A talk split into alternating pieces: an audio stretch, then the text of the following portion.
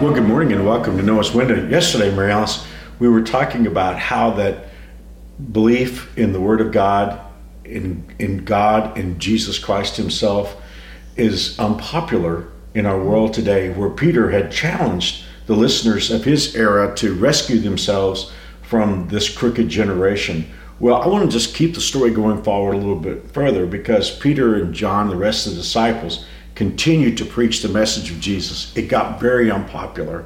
And as we move into chapter four, and one more thing that I find interesting, and maybe this is just a, a curious point, but so many of these sermons that we read of Peter in the book of Acts, especially in the early part, I don't think he set out to preach a sermon. He just set out to explain something and it became a sermon. I mean, mm-hmm. if you look at his message on Pentecost, I'm not sure he knew he was going to preach a message. He was just trying to explain they weren't drunk right. you know and and then in chapter three you know you have the story of of god healing a, a lame man um, and and then as you go into chapter four the powers that are are really getting angry at them for continuing to talk about Jesus. And in this case, it's the religious powers. It's the really, yeah, it's definitely the religious powers. So I want to go into chapter four and pick up the 16th verse, and then uh, we're going to read a little bit, and then we'll get somewhere with this. I think.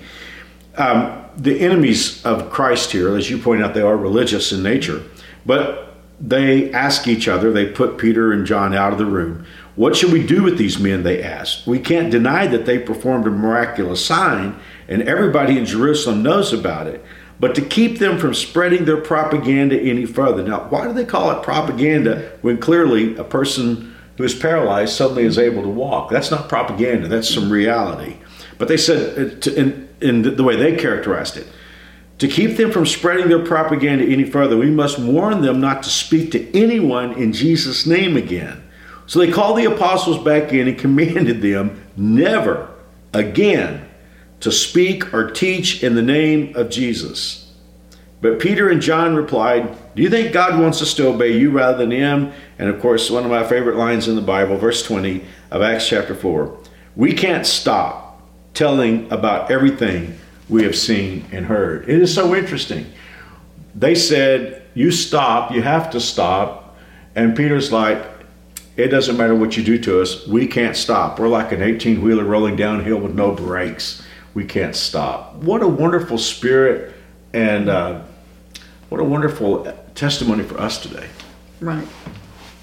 Because I just think so many times Christians are told you can't say this Mm-hmm. You know, you can't say this or you're going to be, you know, you're going to be silenced. Canceled. Canceled. Yeah, you can't say this. I just think Peter's testimony to us is really powerful when he said, I can't stop telling what we've seen and what we've heard. You know, in our culture today, and we talked about this a little bit yesterday, we're, we're seeing the culture push back against biblical Christianity on a lot of points.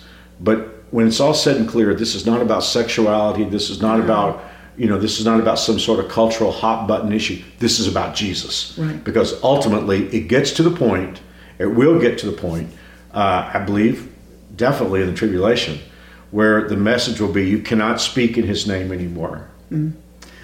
It, well, and you know, going back earlier in the chapter, one of their real uh, hot button items that they were really angry about is that Peter and John were preaching that there was a resurrection, and we know that these particular religious people didn't believe in the resurrection. Sadducees, yeah. Yeah. So you, you wonder why did that? Like so many other hot button issues in our culture, but why do they care what other people believe about the life to come?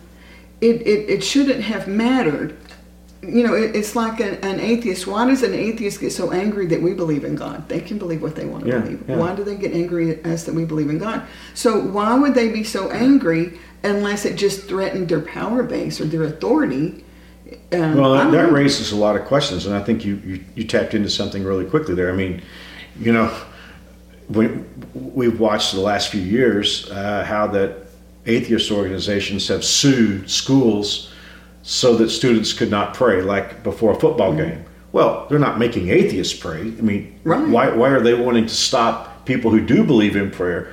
But they, they want to silence that. And I, mm-hmm. I, I have my own theories about that. I think definitely part of what you part of it is what you said a moment ago.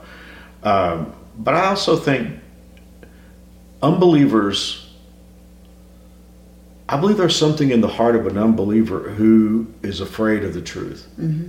Uh, I think there's something inside of an, a non-theist or someone who is against the Word of God or against Christ, I think there's some sort of echo in there from the original creation where where they do know that it's true. I mean, I, I pull that from a lot of places, but definitely from Romans chapter one, where it says, "When they knew God, they would not glorify Him as God." Right.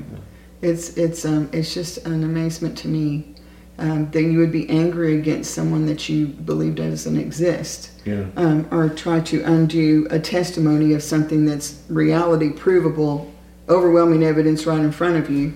you. Yeah, I, I have such a hard time with trying to make all this fit together because God had used Peter and John to do a miracle. And this miracle had supernatural power. They didn't do it. I mean, and Peter's real clear on this. It's not our power that did this.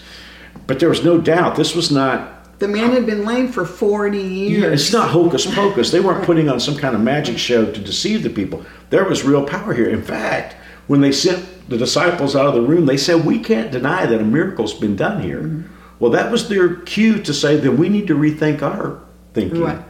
But they didn't do that. Instantly, they said, We got to shut these guys down.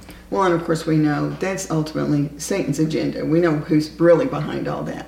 Yeah. Yeah. I think we talked about this on a previous Noah's Window. I mean, you see this back in the life of Jesus in the last week or so of his life where he raised Lazarus from the dead. Mm-hmm. And the powers that were hated Jesus so much that they wanted to kill Lazarus. I'm like, he just got raised from the dead. I mean, he, and on top of that, you would think that a those smart guys would have understood if he has the power to raise him from the dead. Why, you know, what power are we dealing with if Well, we try if to kill could do it once, he Yeah. could do it He again. could do it again, yeah. and it would just compound the miracle. So, yeah. Well, the one thing that I really think about a lot is that even though Satan is God's enemy, he's not God's equal.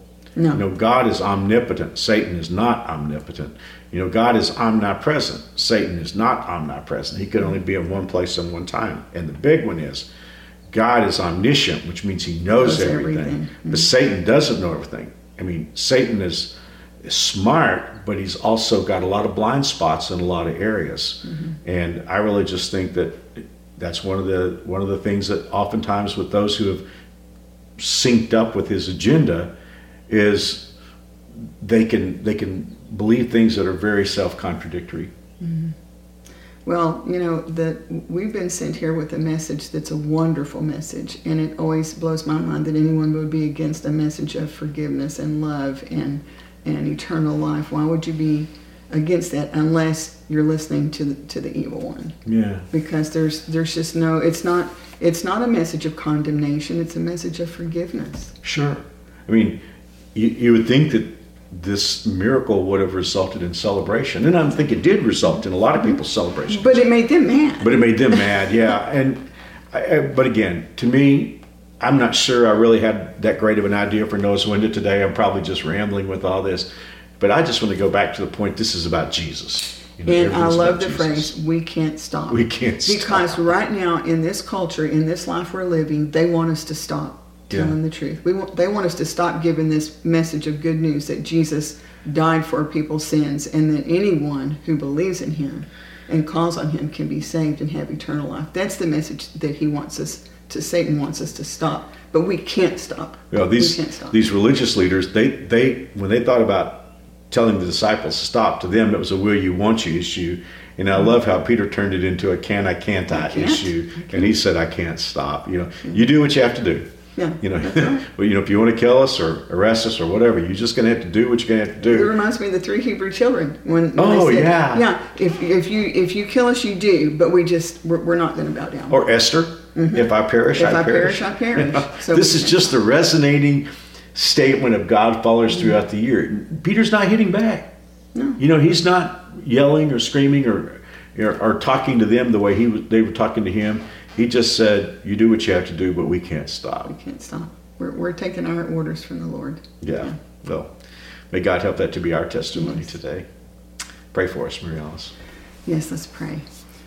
Oh, Father, we do want to be faithful and we don't want to stop giving your message and we don't want to let the threats of the culture and, and uh, the evil one, we know it's coming from him, for us to stop. And uh, whatever we may face in the future, I pray that you give us the courage to continue on. And, and you have been so good to us, Father. You, You have made our life full of joy and and um, and so much excitement about the future. You've given us forgiveness. You've been faithful. You've just showered us with your blessings. When we were sick, you raised us up. When we were hurting, you brought us comfort. You have just done so many things, Father, in our life that we could just only go on and on giving you the glory and the praise and the honor. And uh, in return for that, help us to be faithful, Father. Yes. Help us to stand strong when it's not popular, when we're uh, and facing intimidation and threats. I just pray that you'd help us to be faithful and to continue to give the good news of the gospel that anyone who calls on the name of the Lord will be saved and have eternal life. Thank you for giving us a wonderful message that we can share. For everyone that's watching or listening today, Father, I just pray that you wrap your arms of love around them, draw them close to you, uh, help them to know your presence, and give them wisdom and courage and faith in this uh, difficult hour. And we'll give you all the glory and the praise. And we ask all this in Jesus' name. Amen. Well, thanks for joining us today on Noah's Window. God willing, we'll be back on Friday with another edition. Thanks. God bless. See you soon.